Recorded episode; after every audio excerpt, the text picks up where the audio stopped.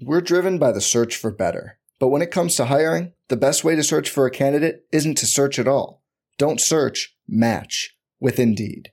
Indeed is your matching and hiring platform with over 350 million global monthly visitors, according to Indeed data, and a matching engine that helps you find quality candidates fast. Leveraging over 140 million qualifications and preferences every day, Indeed's matching engine is constantly learning from your preferences. Join more than 3.5 million businesses worldwide that use Indeed to hire great talent fast. And listeners of this show will get a $75 sponsored job credit to get your jobs more visibility at Indeed.com slash BlueWire. Just go to Indeed.com slash BlueWire right now and support our show by saying you heard about Indeed on this podcast. Indeed.com slash BlueWire. Terms and conditions apply. Need to hire? You need Indeed. What's up, friends? Before we hop into the show, I gotta tell you about our friends over at Saturday Neon. And guys, this is the greatest Christmas gift ever. You got to get yourself a Saturday Neon design because they have officially partnered with colleges so you can get the official logo of your college on a Saturday Neon sign. I mean, we've got the Buffs one here, we got the Rams one here, and guys, I got to tell you what, these are the coolest freaking LED signs out there. And it's a Denver based company started by two former Buff alums who are also college roommates. And yes, they do Rams products as well. So you Rams fans can get on them. And they're expanding to many more schools. So make sure to check out their website to see everything they have to offer because I kid you not, guys, this will be the coolest gift you can get someone. And whether you're getting it for a gift for someone or you're getting it for yourself, use the code DNVR for 10% off your purchase of these awesome, awesome signs. You want to blow someone away this holiday holiday season. Get them a gift from Saturday Neon. All right, Mace, let's hop into the show. Number one for the one and only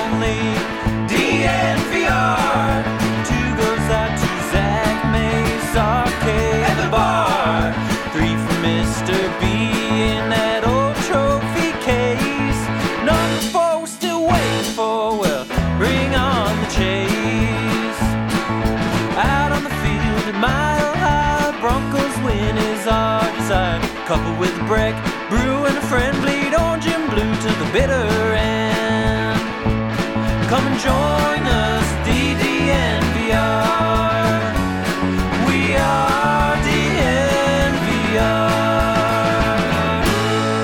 Welcome, welcome, welcome into the DNVR Broncos podcast on this terrific Thursday. I'm your host, Zac Steven, joined by my guy, Andrew Mason. And boy, do we have quite a show. And before we jump into it, got to tell you about our presenting sponsor, MSU Denver Online. Because over at MSU Denver Online, you can earn a degree while continuing to live your life. You don't have to choose, which a lot of colleges make you do. Over at MSU Denver, you can do both, which is so important in today's age. And on top of that, they're giving you a chance to get your application fee waived right now. If you use the code DNVR Sports over at MSU Denver Online, now is a great time to get in on the spring semester. Whether you want to take one class or whether you want to start or finish your education, go over to MSU Denver and use that code DNVR Sports to waive your application fee now. My boy, Mace, how's it going, my friend? You know, I'm a little depressed. Oh, no. I know you're a ray of sunshine, and I appreciate your optimism.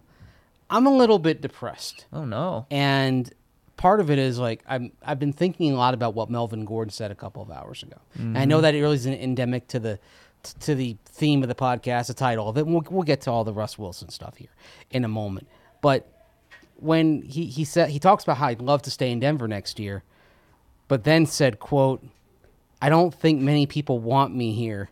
As far as the fans, man, I've been seeing a lot of stuff. I'm thinking not just about him, but I'm thinking also about pretty much everybody in that locker room. And I think like one of the things that has happened in this social media era is that we've gone from criticism that is just kind of okay, bad they made a fumble, they made a mistake, to stuff that has gotten really kind of deeply personal. Yeah. And I think we've all seen it, even ourselves on social media, how coming at us and how personal it can get. And I just feel, I honestly, I feel really, I feel really, really bad that this is the environment we're in right now. Yeah, it's a shame it can't just all be all be positive and focusing uh, on the positives, and it's a, and it's a bummer. I mean, I had uh, you know after that press conference, a lot of people were on Twitter saying this is so sad that a Bronco feels this way, and you can want Javonte Williams to be the starter and Mm-hmm. have him get the fair share of touches and not hate Melvin Gordon. Right. And I think the thing is, it's fair to say, okay, he had a couple of fumbles. I think it's it's fair to critique what happens kind of between the lines on the field for a player. This, but it's I think what has happened, especially recently, is it's reached another level of hostility in terms of it getting personal. Right. Right. It's Yep. beyond the performance. It's personal in in terms of some of the things that are thrown out there. It's you know it's critici- you know it's crit- criticizing you know or a reporter criticizing you know their credibility that sort of thing. And it's it's it happened in so many ways. It's happening in so many ways. And I just I feel I feel sad for Melvin and I feel sad for the players. Yeah. I mean I think we do a good job of critiquing but not having it reach that personal level. right. We're Right. talking we're talking about what happens like between the lines, what they are as a football player, not getting into like character debates, things like that. Yeah, absolutely, and it's such a bummer that that Yeah. a player has to feel that way. Uh, and and I recommend everyone to Mm-hmm. go check out his. Uh, uh, his entire press conference. You can Mm-hmm. find it over on my Twitter. I tweeted out. The Broncos also tweeted out because man, not only does he talk about that and open up about that, he opens up about he wants to be in Denver. He loves Mm-hmm. Denver, and then he also opens up about Javonte Williams. I Mm-hmm. mean, people think it's him against Javonte. You have to choose sides. Melvin clearly shows he loves Javonte. He thinks Javonte is going to be special. He thinks Javonte is going to be here a long time, just like all of us do. And that's Melvin Gordon saying that. I mean, if you watch that press conference and still, uh, you, you, there's just no way that you'll be able to hate Melvin Gordon after watching that press conference. That's the type of guy he is. We've had him on this show before, so we really appreciate Melvin. And, and honestly, he's a damn good football player. Javonte Williams, damn good football player. You pair those two together, you see what they're doing. And Melvin made a good point today. If you had both of those guys just be the bell cow, if you had one of those guys be the bell cow, they'd be a top five rusher. And I completely agree with him. And and, and it's really cool because he clearly put the team first by saying those things about Javonte. He could have easily brushed it aside, like we've seen Joe Flacco do, and, and not want to be a mentor. But no, He's clearly taken Javonte under his wing and wants to raise him up instead of bash him down. And I think Yeah. that's a great place to start and, and learn lessons from is seeing what he did. You know, to, to, mm-hmm. to raise Javonte up doesn't mean you have to bash Melvin. Yeah. He talked about how he told Javonte you need to get two or three massages. You know, it- but the thing is, they work. I'll well take toge- two or three Hey, who wouldn't like those? But they work well together, and I think something that really should come into play with any long-term decision is this: Javonte ran really well. Melvin Gordon was running well, and then he got he had the the injury, but he should be back this week. All turn, all signs are pointing that way. These guys are fairly fresh because they have each other Right. and maybe uh, if the Broncos are going to be anything here in the next five games, it's going to be these two probably getting them there, Yep. especially on the offensive side. And they both have legs that seem sets of legs that seem pretty spry at this point, and that can that, that can carry the load.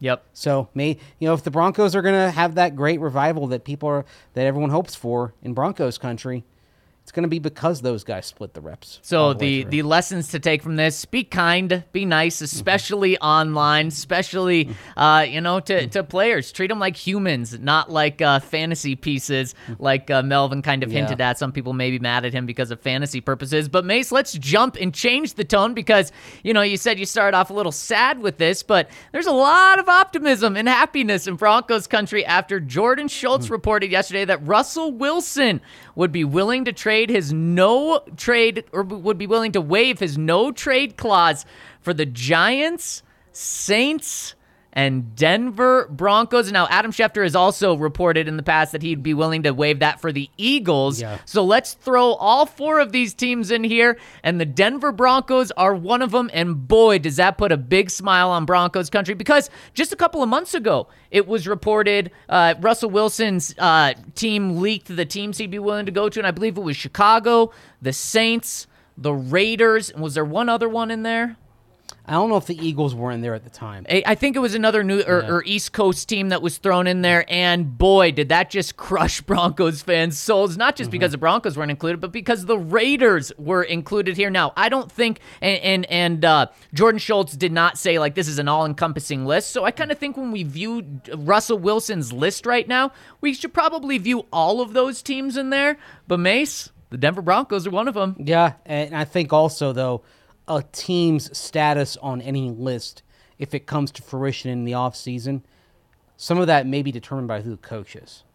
And that's where if the Broncos don't make the playoffs and if they do move on from this current coaching staff, who they hire could have a big impact. Okay, and that's so- and that's where a name who that one that keeps kind of floating around, connected to George Paton in the past, going back to Miami, but also was a part of the two most successful Seahawks teams of which which Russell Wilson was a part, was Dan Quinn. Okay, so let's dive into that because Mace, I actually, I personally don't agree with that. So I want to hear why you think that has something to do with it. For Russell Wilson Yes. and coaching, Uh, for, for, for of, co- of course, Yeah, i- i- if he wants a guy, uh, of course that that helps. But why why do you think that's a big deal? why it's a big deal, he's determining how he wants to spend probably the back half of his career. And I think if he can if if he does say I want out, he can he can be choosy like he because there's nothing to stop him. I mean, let's say he has a list of four or five teams, but there's nothing to stop him from even zeroing the end and saying, "No, trade me to team X." Right. Because they have because they have a situation that I like. They have receiving targets. They have a decent offensive line.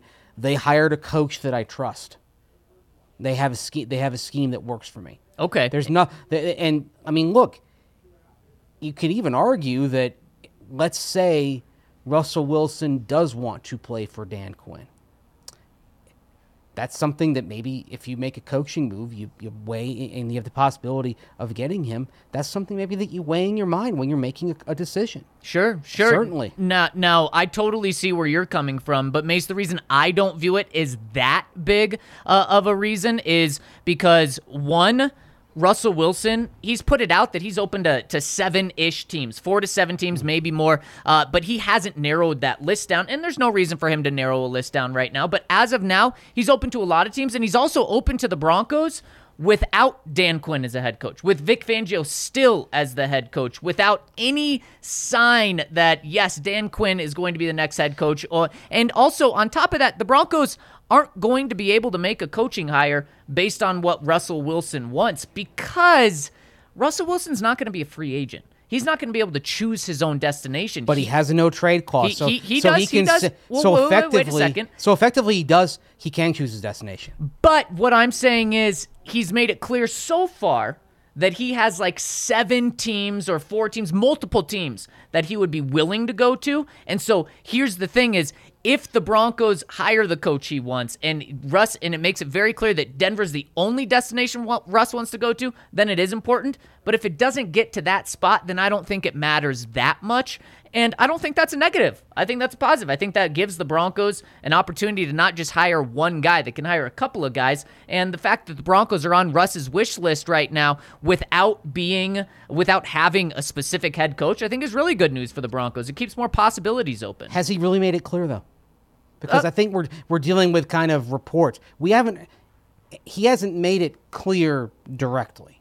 Oh, and I don't think Russ is ever going to make it clear directly. So I wouldn't- It's all going to be from back alleys I- like it is right, now. And I wouldn't say that it's it's clear now for now if it's all through back channels. For all we know, because again, we just have kind of this report. We don't have anything substantive. This is very speculative in nature. Of course. For all we know, his interest in Denver is tied to what he thinks the Broncos might do in the coaching spot. So I you mean, think I- the Broncos for are already far enough down where not only do they know they're going to move on from Vic, but they know who they're going to hire, and Russ already knows that. See, I just don't think I don't I don't think that's true. I mean, I, we don't know what the back ch- back channels are, and I think, but I think also it's possible that he may think that's a possibility now, and if it doesn't come to fruition, then Denver does come off of his list. Sure, sure, absolutely, that's possible as well. So now let's compare how the Broncos can lure him from the Seahawks because it's not just Russ. Because since he's not a free agent, it comes down to making sure you have a better offer than other teams and luring him from the Seahawks not just by saying we have Dan Dan Quinn, we have this coach you want, we have these players you want, but it's also Seattle. Trade him to us. And so let's let's kind of look at all these other teams and Mace, how can the Broncos have the best offer or can they?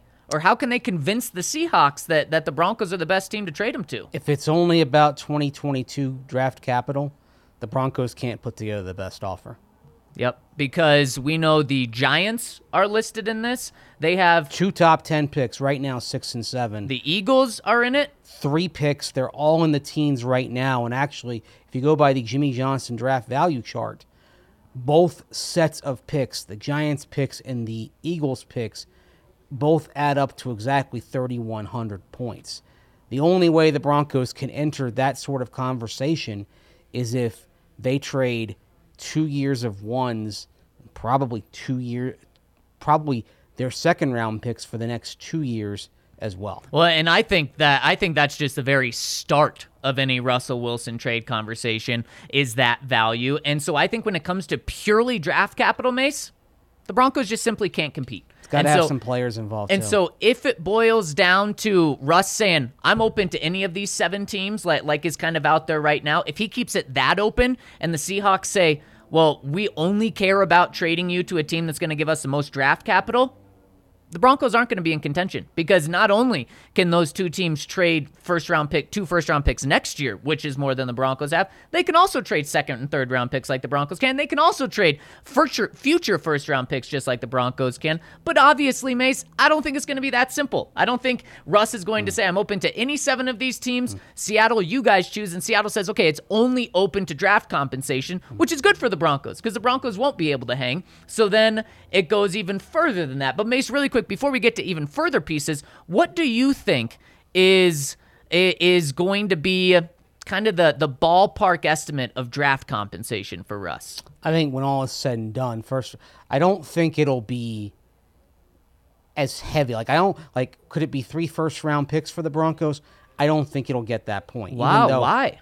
I because a lot of these offers, when we start kind of theorizing them uh, and how auda- how audacious they are, they end up being a step below that when they actually go into practical application. And that's fair. Now, so really, that's, that's uh, personally, I would trade three first round picks. I don't think it would get to the Broncos trading three first round picks. I think ultimately, if they got it done, it would it would end up being two ones, two twos, and a player or two. Now, the other thing that comes into play, the let's look at the Giants and Eagles right now in terms of what they can offer. well, wait, wait. Let's Well, just stick on draft capital. Super, no, but draft quick. capital is involved also with a specific position, quarterback. Right. Because the Eagles could send Jalen Hurts. Well, see, see, you're going, you're going, you're going further No. than draft compensation. no, right but now. no, but the reason why I'm bringing this up, this is part of the equation because you could say that the Well, Eagles. was, we were gonna get there. Oh, well, this is part of the point I want to make, though. The Eagles could offer Jalen Hurts. The Giants could offer Daniel Jones. The Broncos could offer Drew Lock.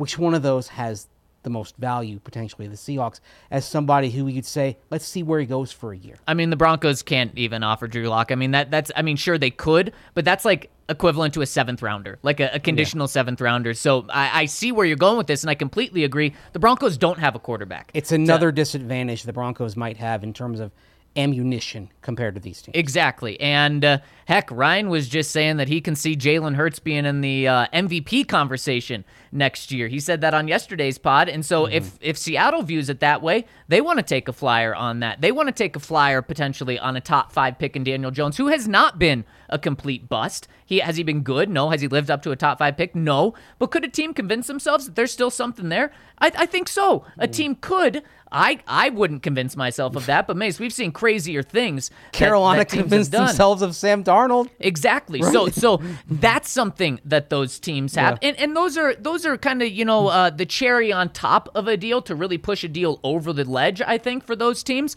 Uh, but the Broncos don't have that. Uh, so they're at a disadvantage when it comes to draft capital, purely draft capital. They're at a disadvantage when it comes to being able to trade a quarterback away. And let's say the Raiders are involved. Derek Carr could also be in that conversation potentially. And so other teams have the advantages there. So Mace, here's how I think the Broncos have uh, uh, have to get the advantage is they've got to convince Russ behind the scenes, look, bud, we're a great place for you to compete right away. We're a great place for you to finish your career, if that's five, ten years, whatever you want it to be. We know how to build uh, around a veteran Hall of Fame, future future Hall of Fame quarterback in order to get the guy here, and that's how the Broncos sell him. And then he needs to say, "Yeah, you're right, Seattle. I'm not willing to waive the, to waive this no trade clause for the Giants. I'm not willing to waive it for uh, the Eagles. I don't want to go to Vegas.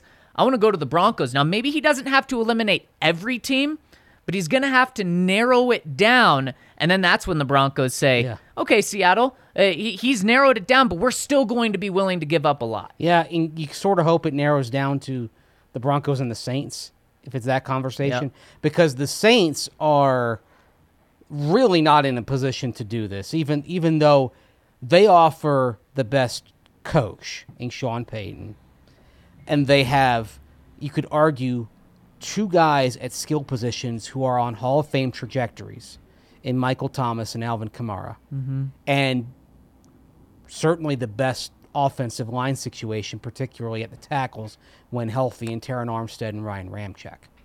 So they can offer the best situation. The problem with the Saints is how galactically over the cap they're projected to be north of $60 million. And there aren't, I mean, and the Saints are better at putting things on a credit card better They than are. anybody else. At some point, the bill is going to come due and they're mm-hmm. going to have to swallow the pill, but it seems like they're willing to keep pushing that push further and further into the future.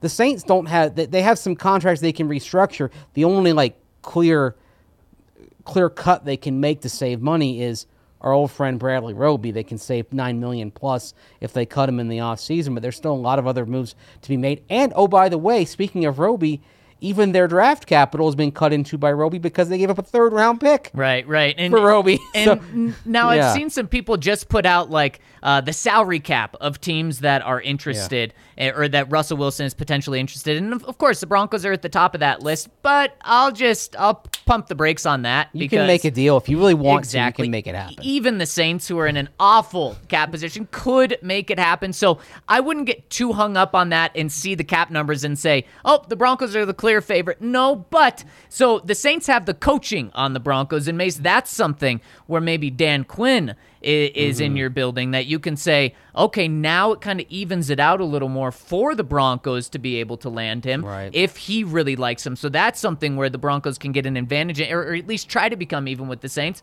Uh, and so now, Mace, it comes to uh, what else can the Broncos offer? Because they can be competitive with their draft capital. They can mm-hmm. be obviously competitive and, and absolutely make a move in the salary cap position, but they're going to have to sweeten the deal with probably some players. They will, and obviously you'd like to trade from positions of depth, but at the same time, Seattle may demand differently. Yep. Of course, if you're trading so much draft capital, then if you are trading an asset, then you're also saying, "All right, we're going. We hope that we've got somebody in reserve who can step up." I mean, for example, do you think that maybe Albert Okwuegbunam can be the number one tight end? Oh, I'm thinking on very different routes than you are. Well, if that's the case, if they think Okwuegbunam can be the tight end, is Noah Fant part of a deal? Oh, Sure, and I but Mace, where I'm thinking is I'm trying to think of the most valuable player on the Broncos.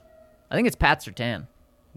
That would hurt. It it would hurt, but But, but yeah. and that that's why I mean we're talking different angles. You're talking Noah Fant. That's like equivalent of maybe a third round Oh. guy now. I'm talking about how do you say instead of taking two top ten picks from the Giants and Daniel Jones, how do you sell that to Seattle and say here here's a deal. Here's three first round picks, and uh, I wasn't just thinking Pat Surtain.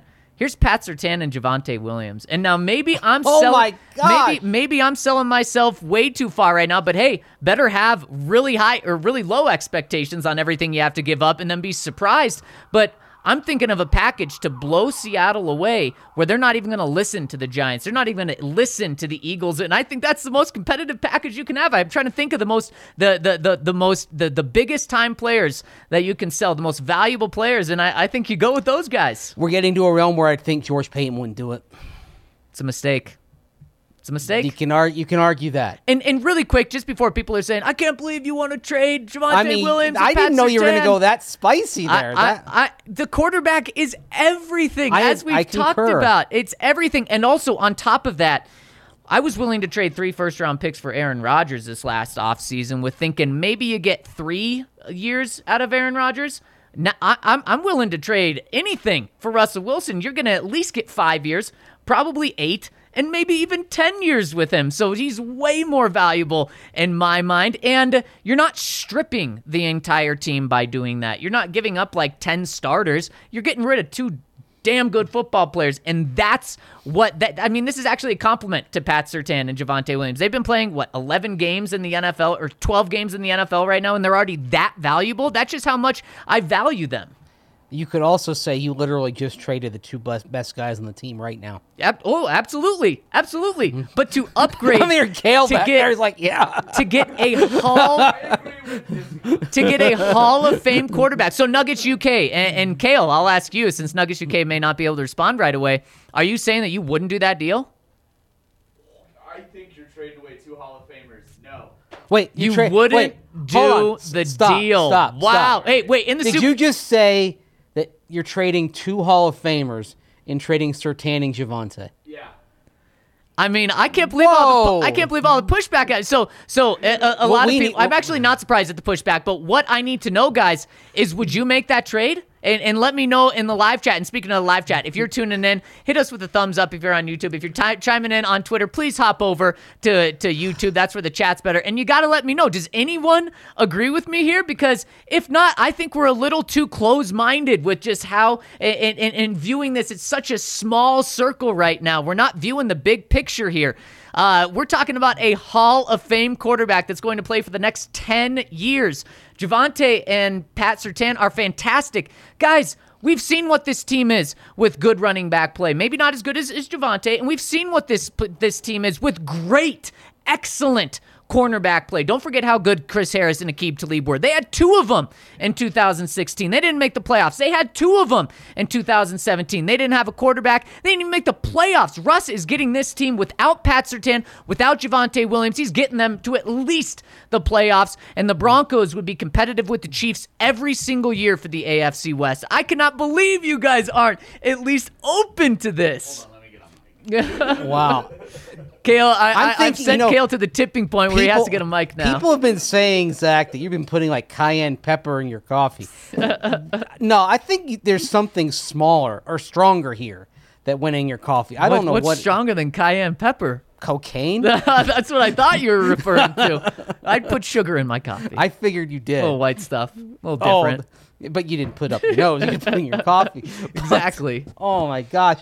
Like I, I- can I can hear when I was over at Orange and Blue 760, and we would do a hot take Wednesday. James Gomez, our producer, had the sound effect of Roger Daltrey screaming from "Won't Won't Get Fooled Again" every time there was a hot take, and over and over, I'm hearing in my mind this yeah, dun dun dun. I know exactly what you're talking about. Yes, and I and I'm hearing that as, as you talk right Here's now. here's my thought Yeah. process on here as we're talking about it, Yes. Zac. Because Tell me, Kale.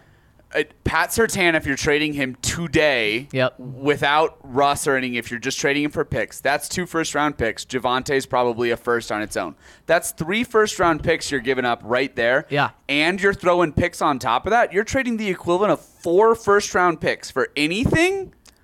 That's For- crazy. Wait, what do you mean for anything? For I mean, you're talking about Russell? Will. Yeah, yeah, you're talking about Russell. I Exactly. I, am I'm, I'm, I'm trading that much because what you also have to account in here is yes, next year's pick will be in the mid teens, as it looks like the Broncos are probably going to be. But then any other future first round picks, they're going to be 25 or worse. So they're really kind of just great second round picks, terrible first round picks. So it, it, in reality, it's not that much.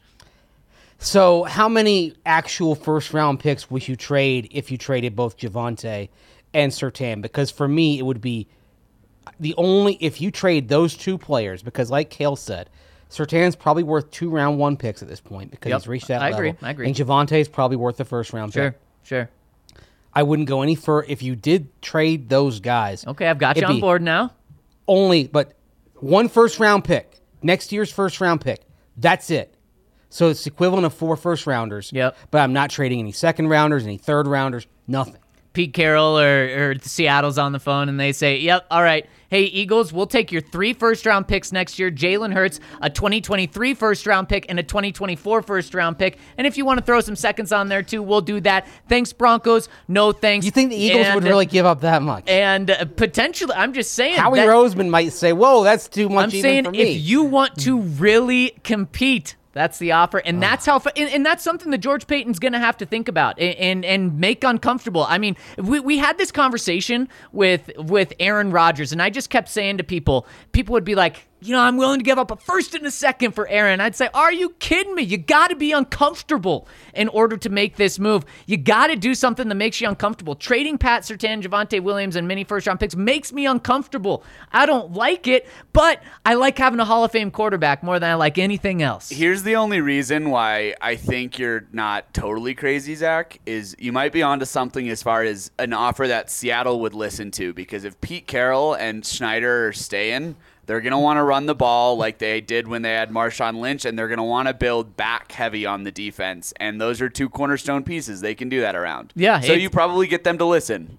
Yep, it's a it's a it's a good point, Kale, and uh, man, just so much pushback. I, I, I absolutely love it. Mr. Orange says Zach's always willing to give up the whole team for a quarterback. I'm willing to give up two uh, great players right now, and one of those great players is going to be a great player for 15 years. The other one, we always say, don't pay running backs Well- i- except if they're Derrick Henry. So Javonte Williams, when people say that, they're saying he's going to be a great player for four years. You're going to get Russ for 10 years at the most important position in sports. So I get the pushback, but guys, the running back is the easiest guy to trade. Of course, Like that's the one. course. Like, okay, f- Yep. okay, fine. Because you know what? If you hang on to those other picks, Javonte Williams, as good as he is, is is relatively easily replaceable. Right. Because there's no shortage of running backs, and I know people Right. that that. And I know that may not sit well with some people, but that's just the nature of running backs. To your point, Mace, you can find that. You love Jonathan Taylor, second round guy. Now he's the leading rusher in the NFL. Right. We love Javonte Williams, Second round second pick. round pick. So Right. it, I mean, it, it, it's a it's a great point. Yeah, it's the it's the fact that it's at it, it's the fact that I just wouldn't go any further than those three guys plus a first rounder. Fair. Because it's the equivalent of four first rounders. If if Yeah. we're going down the play the player kit path, I can't imagine though that Pat Surtain in particular would be a guy that George Paton would have on the table. Fair, fair. That's fair, and I, I'm willing to go that far. And I'm willing to go as far as to say that there's no better tailgate than the one we're hosting with the Detroit or against the Detroit Lions this week over at Empower Field at Mile High. And guys, we're going to continue this conversation for weeks and months, and I can't wait to get into it. And Mace, I thought I love that conversation we had. And you That know was what? something. If you show mm. up to the tailgate, you can tell me how wrong I am because Mace will mm-hmm. be there, Ryan will be there, I'll be there, the whole mm-hmm. crew's going to be there this week. Make sure to get in on the party bus that's going down there. Get over to the DNVR bar. If you're not going to be at the game, come watch it at the DNVR bar. We're going to be doing a live uh, post game show after. They're going to be doing the tailgate digital show here before the game. And guys, there's no better place to hang out, whether it's for a Broncos game, whether it's for a Nuggets, Avs game, uh, and and catch catch us because we're always here. And hey, from three to six, we've got the best happy hour here over at the DNVR bar. So make sure to check us out and come grab a Breckenridge beer while you're at it because we love Breck beers. Uh, Mace, it is Christmas ale season. If you want to get the best best uh, gift for a party, bring the Christmas ale keg along. We've got one right here. I'm looking at it. Boy, it's beautiful. And does it taste delicious? And of course, at the bar, we've got all the Breck beers that you could ever imagine. And if you're not around the bar, well, check out the Breck Brew Locator where you can get, uh, where you can find out where any Breck Brew is. So check them out. Check out the DNVR bar, and you will be set for a great weekend. Ho ho ho, fellas! Naughty or nice, tis the season to perform. And what will help you do that? Well, beer can help, but what can really help you is the Manscaped Performance Package 4.0. It's their best-selling product. It's- It's at the top of every man's wish list this year. Inside, you'll find the Lawnmower Body Trimmer, the best trim- trimmer on the market for your balls, butt, and body, and the Weed Whacker Ear and Nose Hair Trimmer. Don't forget their famous liquid formulations, the Crop Preserver Ball Deodorant and Crop Reviver Ball Toner to maximize your testicular hygiene routine. Now, these are our picks for our Manscaped Surefire stocking stuffers because they have more than just the Performance Package 4.0. You've got the two in one shampoo and conditioner just launched. We've got a couple of bottles right here on the set. Kill two birds with one stone. You've got the cologne infused body wash, the luxury four piece nail kit, the Shears 2.0 nail kit, ball wipes. They're called crop mops. They'll take care of your stinky balls. And of course, the signature Manscaped cologne. These are all great stocking stuffers for the man in your life. These formulations are all vegan, cruelty free, dye free, sulfate free, and paraben free. So you know the products are legit and safe. So go on over to manscaped.com. Get that performance package 4.0 or get one of those stocking stuffers. And if you want to save 20% and get a little extra money back in your pocket, go use the code DNVR. That's manscaped.com. The code DNVR for 20% off and free shipping. Be the ballsiest gift giver you know with Manscaped. Wow, that's a great one there, Mace. And really quick, I just want to clarify on my trade. Um, it's Pat Surtain, Javonte Williams, this 2022 first, 2023 first, and 2024 first. I'm willing to give all of that up. And so equivalent of six first Oh, round my- picks in, in our scheme. Just wanted to make sure that that was uh, Dun, dun, that that was dun. clear. and Mace, I mean, maybe as crazy as that is the lines in the AFC West this week. Uh, do you know the lines in the AFC West? Don't look it up really quick if you I'm don't know. not. I okay, okay, perfect. That, then this I know that. I think the Broncos line is eight and a half. Okay, this is going to be a great question for you. So the Lions are coming into Denver to play the Broncos. The Giants are going into LA to play the Chargers, and the Raiders are going into Los An- or, La- or Kansas City to play the Chiefs. Of those games, of course, all three home teams are favorites. Who would you say is the biggest favorite? Lions, Broncos, Giants, Chargers, and Raiders, Chiefs.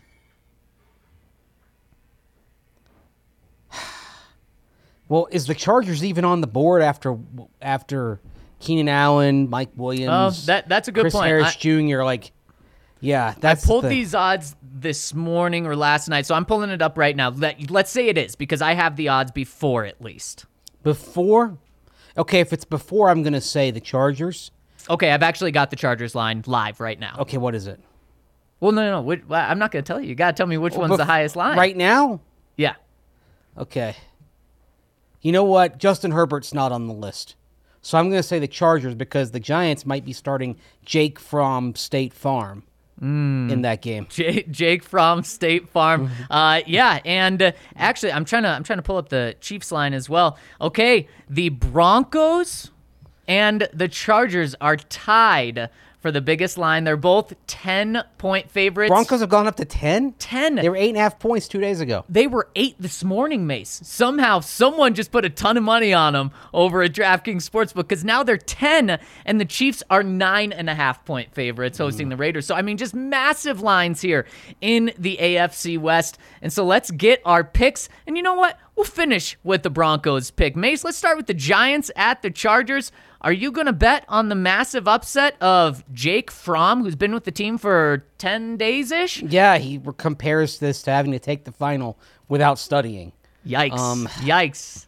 And yes, because of because of Keenan Allen testing positive, and now Mike Williams and Chris Harris Jr. they have to have the negative test. They're close. They're close contacts, but if they as long as if they can test negative, then you know we'll see. But I'm still going with the Chargers. You're still going with the Chargers. I don't. I mean, Took a little more thinking than I thought. again, just because of what the Chargers are without, but it also fair. it also comes back to is Justin Herbert playing? Yes, yes, he is playing. They'll be okay. Yep, yep, yep. I completely agree. The Chargers are going to win this. And heck, Mace, I mean, to your point about thinking about this game a little bit longer than uh, I think I thought about this game is the the Chargers are up and down. You have no idea what you're going to get. You know, it what what what do they say in Forrest Gump? It's uh, life is a box of chocolates. You don't know what you're going to get. That's that's that's not true. You're getting chocolates. No, well, that's true. I guess you don't know what type of chocolate you're going to get. So I think uh, I think the Chargers are hit or miss. They were terrible against the Broncos. Now we'll give credit to Vic Fangio and the Broncos for that. They were fantastic in the first half against the Bengals. Took the third quarter off, let the Bengals get back into it, and then they were great in the fourth. They pulled away from the Bengals They got the memo. Cincinnati. They got the memo from CBS, I think. Hey, this is our national game in the early window. Can we please make this interesting? Oh, right, right. So I'm going Chargers as well. I think they blow the doors off them. Ryan, uh, he's rolling his eyes when he makes this prediction, is also going with the Chargers. I'm surprised that he didn't want to go with the Giants just to uh, hate on the Chargers, but he's not trying to lose points in our uh, yearly standings. Standings. All right, Mace, the next game Raiders at Chiefs. Raiders, I mean, speaking of not really knowing what you're getting, the past five weeks, Four of them, we've known what we're going to get from the Raiders, and that's bad football, including last week against the football team, losing at home to them uh, by the guy named Taylor Heinicke, who's actually playing good football now. But uh, the Raiders, two weeks ago, though, on Thanksgiving, on primetime TV, Mace, they, they beat the Cowboys in a very impressive offensive output. They're nine and a half point dogs going into Kansas City to play the Red Hot Chiefs. Who do you like? You know what? The Chiefs have given up 56 points in the last five games. Wow. The Raiders, they had that 36 point outburst against the Cowboys. Every other game in the last five games, they have failed to score more than 16 points. Hmm. So I don't like Las Vegas's offense in this situation. I think the, and the Chiefs will get just enough. Weird to say that about Patrick Mahomes' led attack. They'll get just enough, Right. And the Ra- that and the Raiders' defense would not was not playing well before last week. Washington only gets 17.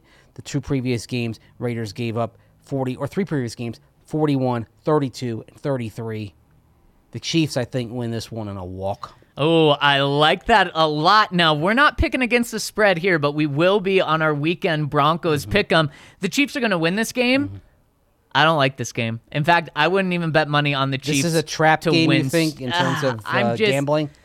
Yeah, I'm I'm just scared about it and it doesn't really make sense because I'm very high on how good the Chiefs are. I think I talked about that a lot last week, but something just scares me. The Chiefs are going to win, but I'm nervous about it.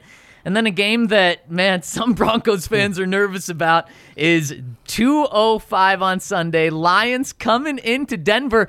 Dare I say the Red Hot Lions, the 1 and 0 Lions in their past one game and the uh, struggling Broncos 0 and 1 in their last one game. Broncos 10 point favorites. Mace, how does this game play out? 10 point favorites, and it's going to be the defense that's the biggest reason why I think the, the Broncos are going to cover here. I think though I think they'll contain the Lions. It's interesting though. You hear all the you hear all the coaches talking about, oh, the Lions are a good team. They do this well. uh, they've de- they, their talking points Yeah. are Yeah. on point. Yeah, they're not overlooking them from what they're saying. Th- this team shouldn't look over overlook anybody. Absolutely. they're not good enough to do that. I'm right there with you. And I think the experience of a game like the Eagles, for example, when the Broncos were a little bit off point, the fact that they're coming off a loss, I think, is going to get every is getting everybody's attention again. I think, I think the Broncos win this one comfortably and keep themselves alive. Can we get a score prediction? I'm just I haven't really thought about it. My, I'll- I'll my give- I'll give you formal score prediction Okay. will be in our preview piece. Okay. My informal score prediction is going to be Broncos 23, Detroit 7. Ah, I love it. I love it. Ryan's going Broncos 24 to 0. So he loves a shutout. And Mace, I got a question for you. Last week, how how would you describe the Chiefs defense against the Broncos offense? Giving up 9 points. Bent but didn't break Okay. because they gave up some they gave up some yards and they gave up a lot of yards on one drive, but they were good in the high they were good in high leverage situations. Okay, fair. I I mean, you're right. I'm not going to say you're wrong there, but I'm going to say giving up 9 points is dominant. That's how I think the Broncos defense is going to be against the Detroit Lions. They're going to be dominant. They're only going to give up 9 points, single digits. We all have the the Lions scoring below 10 points. And you know what? I'm going to say the Broncos do to the Lions what the Chiefs did to the Broncos. I'm going to say 22 to 9. The Broncos are going to win the exact same score that they lost to a week ago. Uh, what's interesting is the Lions are not a good defense. I mean, they're a bottom 3 offense and I think a bottom 3 defense as well.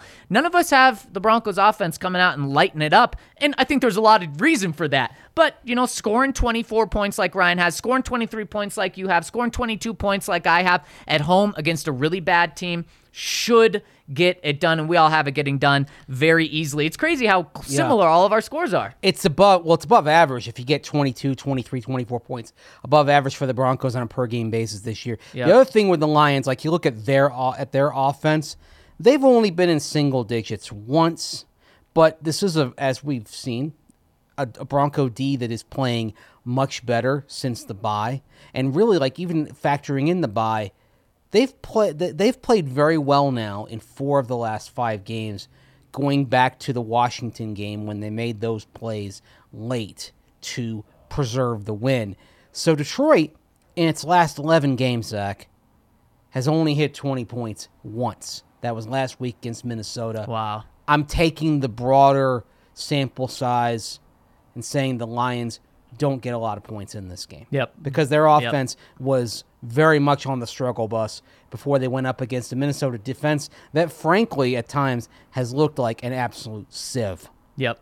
And Mace, the the only two games that they've got more than 20 points, it's when Jared Goff has had three touchdowns. Mm-hmm. If Jared Goff lights up this secondary, there's going to be major concerns. It's going to just remind us all of September and, and October when when the Broncos mm-hmm. secondary was surprisingly getting torched way more than they should. The Broncos secondary has been way better of recent, so that's just why I don't expect that to happen. And Mace, on top of all of this, there's also going to be the potential emotional letdown of the Lions, while the opposite should be happening with the Broncos. They, they should be uh, higher than ever right now, coming off a loss, needing, knowing they need to bring the energy at home. And on top of that, too, on top of them being a bad team, you also have Detroit. Mace, 21 guys didn't practice today. Like half of them are due to illness, and then they also have some injuries. There's an illness going around Detroit. Holy cow, if you lose to a team that is the worst team in the league, that's going to have an emotional letdown, that isn't going to have a lot of their players, or a lot of their players are going to be weak, then your team's going to be really weak the rest of the season. You're going to blow you- you're going to blow everyone out. Your quarterback, you're going to blow a lot of players out. You're going to blow your coaching staff out. It's going to be really bad. So the Broncos are going to win this game and Mace they have to win this game. I mean, did they go out for a team meal on Tuesday night or Wednesday? If- you know, honestly, I'm I'm he, I'm seeing this and I'm looking at all the DNPs because of illness. I'm like, did they just have bad food at a team meal? Maybe. That's, like food. That's what it feels like, right? Yeah, yeah, Food it's a great point. Food poisoning. Guys are guys are you know making a lot of trips to the restroom. That you know. To the point where it's like, oh, we can't practice. We don't have. Everyone's running off to the porta john. yeah. So I, yeah. that, I mean, that's like 21 guys, and, and also some big names as well, including T.J. Hockenson. Yep. are on their on on this list now. Maybe got- their best player? he's their best player, Yeah. Yeah. no doubt. Yeah. Speaking of Noah Fant earlier, of course, TJ's very much connected with Noah. Absolutely, the reunion of the Iowa tight ends. Of course, Yeah. T.J. Hockenson went before Noah Fant largely because he was more complete, uh, better better blocker, and he's already been a Pro Bowler. And uh, you can say right now that uh, that he, he is the better of the two tight ends. And uh, this year, four touchdowns, sixty one catches, five hundred eighty three yards. So his per catch average isn't great, but they're pretty happy Yeah. with him in general. Yeah, very happy. And if if uh, you are sick and you can't leave bed, just like pretty much half of the Detroit Lions, you want to be on the Snooze Flip mattress from our friends over at Snooze Sleep because the Snooze Flip mattress is the most universal mattress in the world. You could give it to an entire football team and everyone could be satisfied because what the Snooze Flip is, it's a four in one mattress. One side is hard, the other side is soft. So you flip it depending on which side you want. And then they have a reversible cover, which one side is hot one side is cold. And then so you can put the hot side on the hard side. You can put the cool side on the soft side. You can flip it exactly as you want, and you will get the type of sleep that you want. And on top of that, Snooze Sleep is Colorado based. You guys know how important it is to support our local partners. And over at Snooze Sleep, they are Colorado based, but the beds are made for the world, so anyone can order them. And go on snoozesleep.com. And if you use the code DNVR, they're going to hook you up with $500 off uh, a queen mattress, and they're going to hook you up with a thousand dollars off a queen mattress and adjustable base for a king bed. So make sure make sure to check them out for the best universal mattress out there. It is brand new technology, so check them out over at snoozesleep.com. Also, check out the American Raptors playing at Infinity Park. Of course, recently they were down in the Southern Hemisphere in Montevideo, Uruguay, for a two week tour that included matches and a scrimmage. You can find all the coverage of that, by the way, at, at uh, DNVR Rugby with our guy Colton Strickler. But now they're they're back in the states. They're getting ready for more more matches, more games, and you can come on out to Infinity Park and watch them for free. That's right, for free. You head on over to AmericanRaptors.com. Grab your free ticket for the upcoming season. If you can't make any of the games, go to AmericanRaptors.com. They'll stream all the matches on their website. If you're wondering what the American Raptors are, it's your Colorado rugby team based at Infinity Park in Glendale. They've rebranded. The American Raptors are comprised of crossover athletes from football, track, basketball, baseball, wrestling, soccer, and they're learning the game of rugby, applying their natural athletic skills to the sport of rugby. They ended up their first season at 5 and 5. Plenty more to come. The hope is that a lot of these guys can be part of the national rugby team and upgrade the performance of the USA Eagles rugby and bring also more people to the sport of rugby. So check it out American Rugby or americanraptors.com to get free tickets for matches coming up in Glendale and also to watch all of the American Raptors matches on their website. And of course, make sure you follow DNVR Rugby on Twitter. Follow our guy, our guy Colton Strickland, Strickler, pardon me, who has all of it covered for you. Yeah, and you guys also have to check out our friends over at DraftKings Sportsbook. They've got such a juicy line on tonight's Thursday night football game. They've got the Steelers plus three. They're playing the Vikings. Mace, who did the Detroit Lions get their only win against five days ago? Pardon me, the Vikings. The Vikings. Steelers are going to beat them. They're plus three at plus 105 over at DraftKings Sportsbook. I absolutely love the Steelers tonight. Steelers are plus 155 over at DraftKings Sportsbook.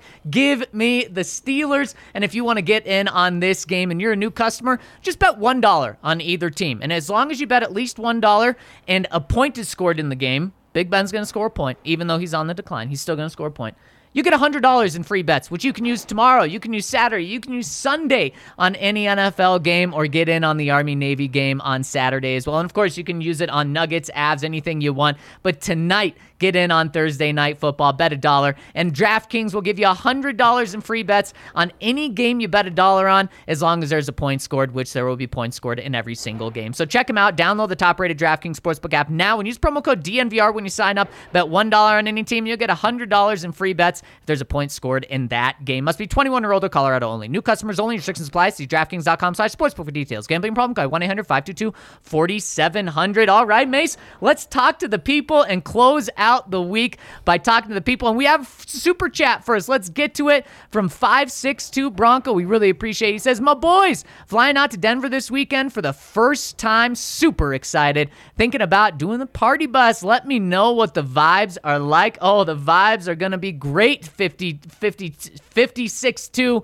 uh, Bronco. You got to check out the party bus. You got to come down for the tailgate. That's where the vibes are the best. And the best part about the party bus is, of course, you don't have to worry about parking near the stadium, all Yep. that. You just hop on the bus over here, ride to the game. The bus then will take you right back to the DNVR bar, of course, and uh, you can uh, enjoy the post game, hopefully, revelry. There's going to be a live post game podcast. Oh, if it's not revelry, like if the, if the Broncos don't win, it's, I mean, You think I've been hot now? I- Wait till yeah. that one. I mean, it's not going to be knives. You're going to have some machine guns. Oh yeah, At that It's- point, I it's mean- gonna be really bad. But don't worry, you don't have to worry about that. The vibes are gonna be great. Like the Broncos are gonna be 500 midway through December, over gonna- 500. You're a fan of Home Alone as a Uh, Christmas movie? I've seen it. Yeah. okay, if the Broncos lose, do you know the scene in Home Alone where uh, where Kevin watches like the movie, the gangster movie? Right. Right. And you know, and then counts to 10. 1, 2, 10, and then start firing with a machine gun gleefully. yeah, that's gonna be Keep us the change, you game. filthy animal. Yeah. That's going to be you if the Broncos lose. on Yes, Sunday. it absolutely will. I mean, it's gonna be Christmas time too, so uh, absolutely, it fits right in. Yes. Oh my god! Oh my goodness! I mean, you've been you've been hot a lot. I mean. I can't. I still can't believe that uh, people aren't for doing whatever to get So- Russ. someone spike your hairspray there. Uh, yeah, probably. The hair's been going a little crazy. Maybe I've been a little electrocuted these past couple weeks. Let's hop into the comment section, Mace. First one coming in from Wildcard says, "Hey fellas, it feels like this coming off season is going to be one of the most important the Broncos have had since 2016, and much of George Paton's tenure is going to rely on the moves he makes at staff and quarterback this offseason. Obviously, the quarterback debate to draft or make a move for a vet can go on forever, but what do you think makes the most sense in selecting the staff? Should Paton stand pat and roll with Vic again, or should he move on? And why hasn't Greg Roman, the Ravens offensive coordinator, name been brought up as a possible head coach candidate? Sorry for the long winded comment, but I haven't commented in a while. Thanks for the content. As always, your boy. Wild card. Well, wild card. I agree with you that this offseason is the most important one in a long time, but I don't agree about why it is. The reason this is the most important offseason in a while, and it's something we don't talk about, is the Broncos are going to get a new owner. Yeah. If the Broncos get an owner, and I don't expect this to be the case, but if the Broncos get an owner, it's all about just money and, and, and the bottom line. It's going to be really bad news for the Broncos for the future. If they get a Pat Bowlen type of owner, but a Pat Bowlen type of owner that's all about winning, that has all of the resources you could ever imagine, which Pat Bowlen didn't always have, oh boy, this offseason is going to be remembered for decades. And the bottom line is we're probably not going to know much about that owner and what direction it's going to go in for a while. It's Yeah. important in that you'll have the owner presumably in place. Right. But you're not I mean, did Washington fans know immediately that Daniel Snyder was going to be as lousy as he was? Now there Probably were some not. signs. Like one of the first things Daniel Snyder did when he got fired was blow out the uh, the the secretarial staff, blow out a lot of the support staff Mm. Yeah, as well. And then doesn't make sense. In his second year, he decided to start charging for training camp. So you knew pretty quickly Yikes. that Dan Snyder was a nut job. Yeah, that's a bottom line move right there. Yeah. So, but a lot of times, I mean, you just don't know. I mean, it, you could. I mean, it's fair maybe to question David Tepper in Carolina, considering how things are going right now. But at the same time, everything looked like smiles and sunshine for a while after he took over in Carolina. Yeah. And certainly, there's a guy that has a bottomless reservoir of cash, will spend heavily, but hasn't gotten the return on investment. No, absolutely. In part, maybe because there's a little bit of impulsiveness to the decision making going on there. Yeah. out in Charlotte. Yeah, yeah, no, eh, that, that, that's a it's a great point, and So- we're, we're not going to know, but that's why it's the most important. And of Yes. course, the, this can become the most important uh, off season in terms of quarterback as well. If they land Russell Wilson, if they land Aaron Rodgers, if they draft their quarterback for the next fifteen years. Right, exactly. Nemo three. Here's the plan: keep Vic, fire Shurmur, and replace him with Dan Mullen. That would be a home run hire for offensive coordinator, in my opinion. Dan Mullen is one of the best offensive minds in football today, regardless of level. Not so good of a head coach, though. Referring, of course, to the uh, former Mississippi State and Florida coach who got whacked uh, last month. Yeah, Furthermore, even though the mishaps this past Sunday were not his fault, I'm still on the fire McMahon train. LOL, I've just seen enough. I'm thinking we have to improve our own line, boys, the interior specifically. Lloyd is Cushenberry is great and still young, but no thanks. I think this offseason we inevitably will give up draft capital, possibly multiple ones and twos, for a big name vet QB. However, I think regardless, we still need new faces up front. In a potential trade to get an elite QB, do you think we give up so much draft capital that drafting a plug and play lineman is off the table? For reference, I love what Tampa did by getting Tom and Wirfs in the same off se- on se- off season. It paid dividends immediately. This week we need to spend all practice having the offense practicing tackling bags. if a defender catches pick against us, you seem like you have a 90% chance of scoring. Sorensen uh. running picks back is engraved in my mind at this point, and he's not very good. SMH. Quick thoughts. We're still little bro to KC. 12 straight is mind boggling. Mike Boone is nice. Chubb, no. Is Vic cursed with injuries? Oh boy. Lots, lots to unpack here, there, there's, Nemo. there's a lot. We want to get to a lot of other comments, but so I'm just going to comment on the thing that jumped out to me the, the most. If you're pract- if you have to practice tackling on offense, Mace, i y- you probably shouldn't because you're just toast anyways. And you know what? That's not something you should have to do now. Jim Zorn, longtime NFL quarterback coach, briefly was head coach in Washington, of course, and played quarterback uh, mostly for the Seahawks. Had cups of coffee with Green Bay and Tampa Bay in his career. Jim Zorn would have one day a year where his quarterbacks would actually practice tackling just to just to do it, just to kind of remind. Okay, this if you're in a situation, you get a get a return against you. This is what you have to do. Just a reminder. You would do it like one drill, one day in camp, just to do it. But that's. I'm not saying you have to work a lot on it, but you need to at least do it at some point, Right. just as a contingency. And and, I- and I agree. If I ran a team, you'd have a day where. You know, the quarterbacks and running backs and the kickers, the kicking specialists. yeah, you know what? We're gonna we're, we're gonna do a little tackling. Brandon McManus, we're gonna do a little Oh, tackling man. drill here. At that point, uh, I just, yeah, you're hosed anyways. But I see where you're coming from. Yeah, but you turn death, a touchdown against you, into a fighting chance to live, somehow getting the stop and getting your defense on the field in the parlance of Dr. McCoy in Star Trek 3. there we go. Bronk Euler says, in past coaching cycles, we've not been the most attractive destination, but based on current hot seats, anticipated vacancies, do you think we'll be a more desirable destination in this cycle if we choose to let go of Fangio? I can see Las Vegas, Minnesota, New York Giants, Chicago, maybe Houston and Jacksonville being available. Maybe Vegas or Chicago would be preferred spots, but looking at this list, list, I feel like Denver has a pretty good chance of getting a top candidate like Pederson, Daboll, Bowles, Moore, etc. Especially now that we have the capital to make an aggressive move at quarterback. What's your take? There's attractiveness in the roster, certainly. Mm-hmm. And I think uh, George Paton is somebody who's very well thought of Yep. in league internal circles. Really, the only question is who's the owner, and that's Right. and you'll have the interview, and in every interview, right?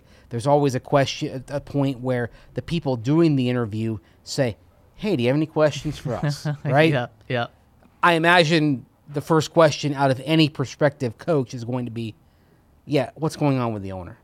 Yep. And then that's important. That's important to know for a, you know to, for long term. Yep. Oh, absolutely. Yeah, yeah, that that is important. That's a ding against the Broncos. And Mace, the second question is going to be, what's the plan at quarterback? Do you do you agree with my plan, George? Are you going to trade two first round picks to move up in the first round and get uh, you know Matt Corral that I really like if you're the head coach, or are you willing to part Mm-hmm. with Pat Surtain and Javonte Williams and multiple first round picks for Russell Wilson because that's who I want at quarterback? And so those are the two biggest questions. And so if Las Vegas has Derek Carr, they may be a more attractive uh, spot. Minnesota, boy, I mean, I think the Broncos are, are more interested or interesting in that. And then the Giants, they have the draft capital to go get a top quarterback if they want. So that could sell a coach. Chicago, it all depends on if a coach likes Justin Fields. Same with Jacksonville. Uh, I have to imagine every coach will like Trevor Lawrence. And so the Broncos, I can't make a case that they're going to be the most competitive and the best destination,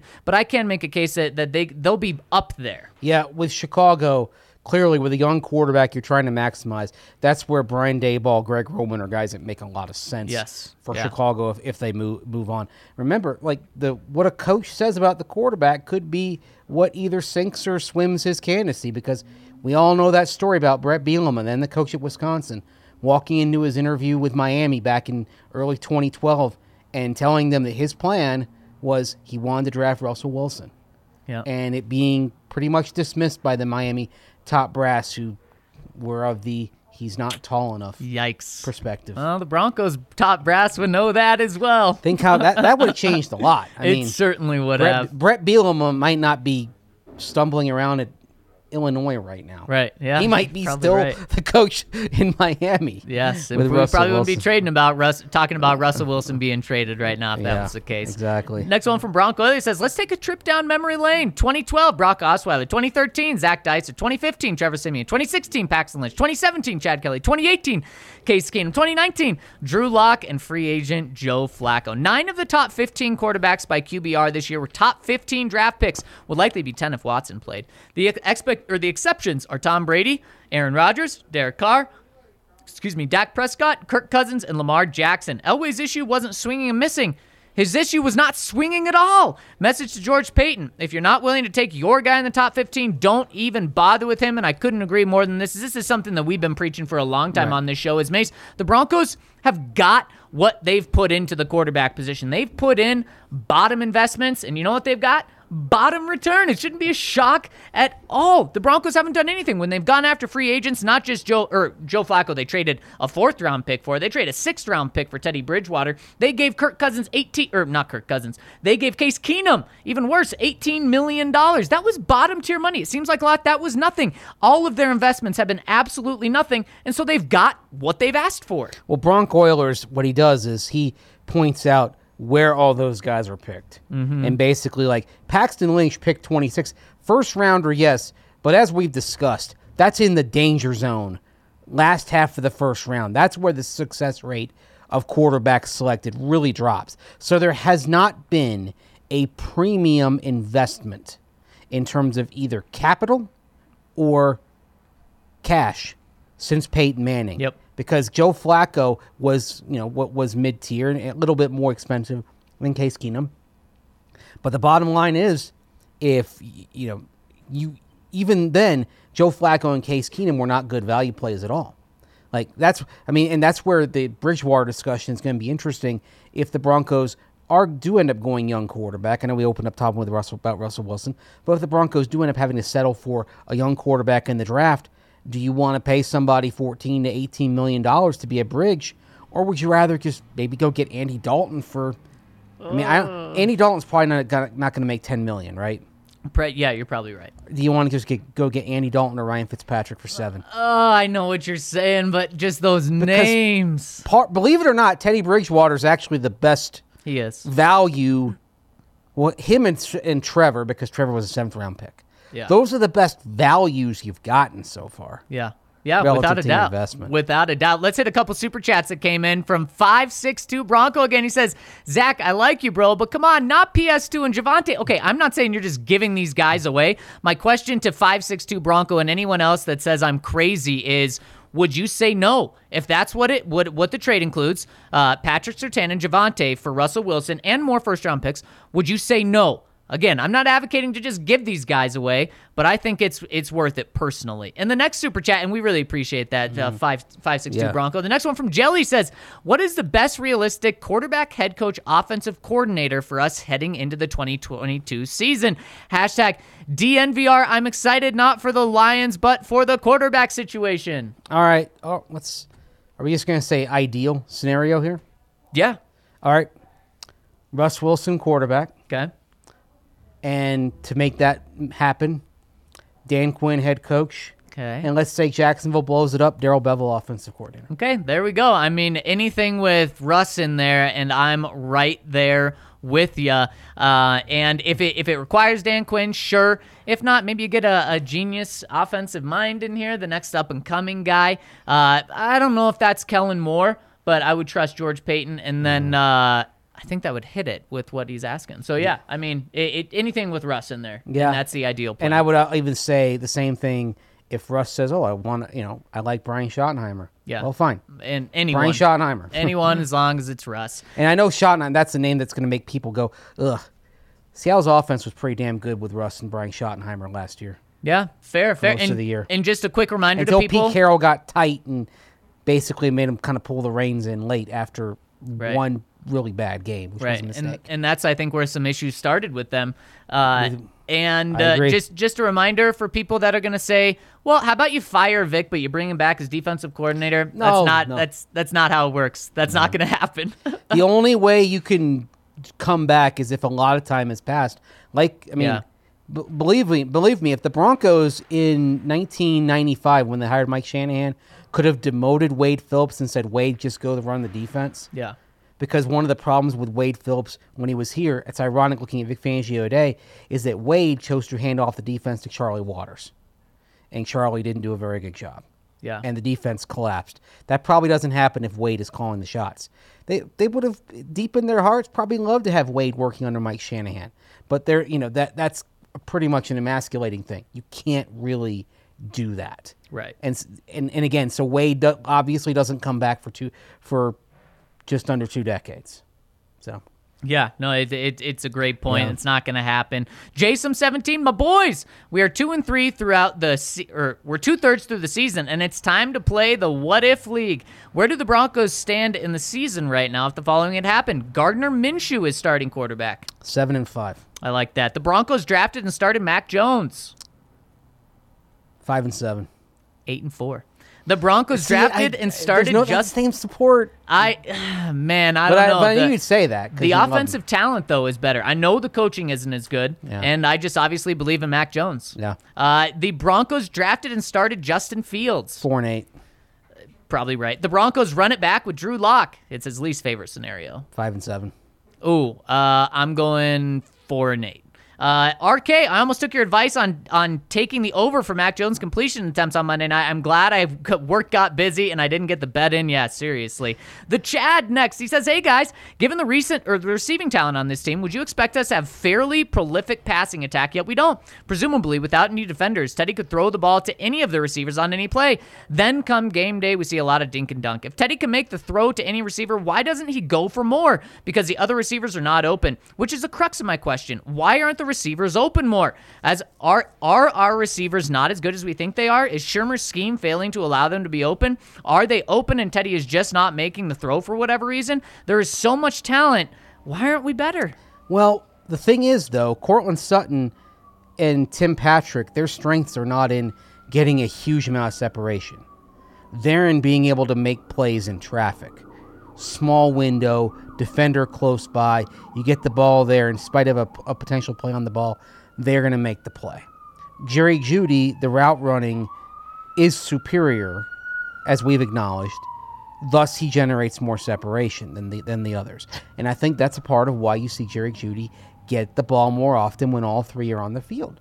Hmm. Yeah. That's I mean I don't know if that makes any sense, but that's the watching the all 22 that's kind of the, the theory that I have on it is that you're seeing the the bigger windows from him and then it just kind of then feeds off itself there's that trust factor although the lack of touchdowns for Jeudy is baffling Yeah. he's still the primary target out there yeah. It, when it- those three are there Yeah, and, and that's a good point, Mace. To me, uh, I think it's on everyone. And I know that some people think it's ridiculous that I put any blame on the receivers, but the receivers right now are paid to be special, uh, and they're not being special in my mind. They're not being helped out by Pat Shurmur at all. They're not being helped out by Teddy Bridgewater at all. But I think the the some blame falls on all three units as well. All right, next one. But great, great question, great question. Next one coming in from Von Miller's Chicken Farm. Howdy, gents. I'm tired of Teddy. His inability to get the ball out quickly, staring down targets, high sailing passes, missing every deep throw, the limp he's developed nearly every time he's hit, lack of fire, blah blah blah.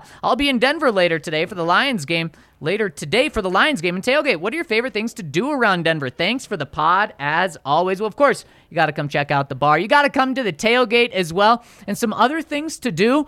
Boy, this weekend's going to be cold, so I'm trying to think of some inside things. You got to check out a place called My Brother's Bar. It's one of my favorite restaurants in Denver. Uh, and Mace, what what Rex do you have? Uh, I'd say go for a hike but it might be a little cold Yeah. I'd say go to a Rockies or a Rapids game but neither one of them are in season um, Denver's got a lot to offer. yeah I know Oh, there's some great Christmas markets popping up uh, now. Go Yeah, to Larimer true. Square, Cherry Creek. Uh, Cherry Creek Mm-hmm. North has one going on right now. It's actually really cool. Check that out. Yeah, you, you check out Larimer Square and Cherry Creek. Those are going to be some top spots in Denver. yeah And let's get to one more question, Mace. Ivory Hotline says, "Hey guys, hope you're having a great morning. Can you, uh, can you slash have you asked Javonte how his body is feeling after that heavy workload Sunday? What does his recovery look like next season? He is for sure the starter, and I'm hoping he can, he can make that transition to a three down back. He's going to be able to make the transition. There's no doubt about that. He will. Unfortunately, we can't ask him because the availability is so regimented right now that we just can't go in the locker room and approach a guy like we used to anymore. Right, I- I- Yeah. exactly. But uh, you know, I'm sure his body was a little more sore. But uh, that's that's unfortunately the life of an NFL player. Yep, exactly. Real quick, one more. T Wood Let's hit it. 16. Hypothetical trade for Wilson, since we were talking about that earlier. Broncos trade the following 2022 first round pick, 2023 first, 2022 second, 2023 second.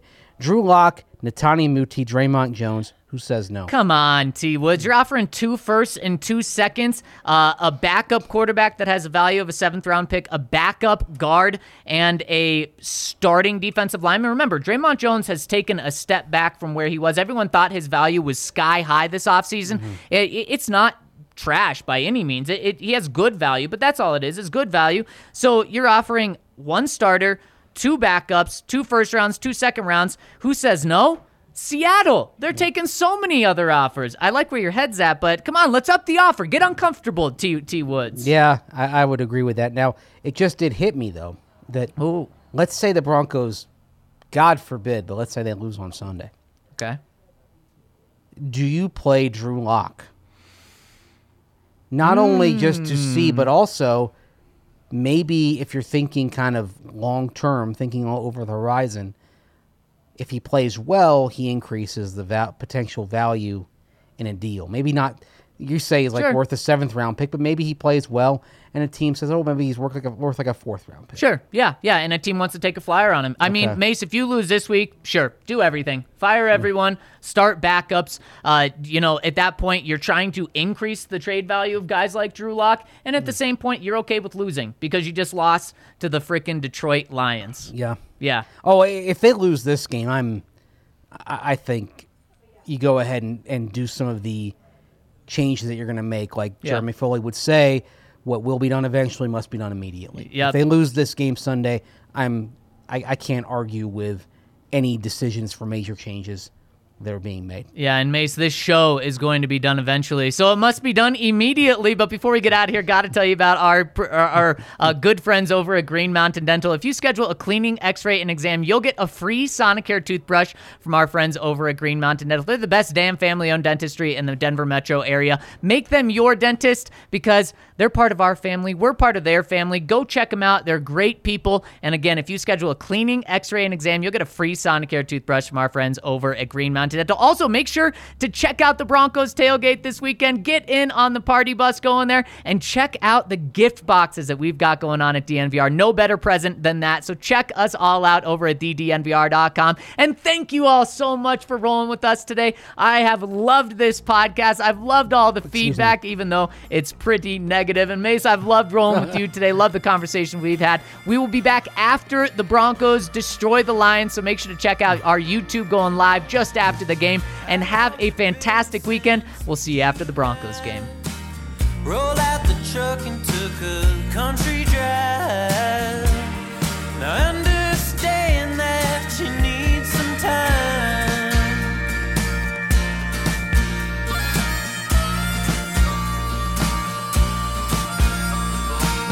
I know some landmarks we used to hit. We're flying cotton.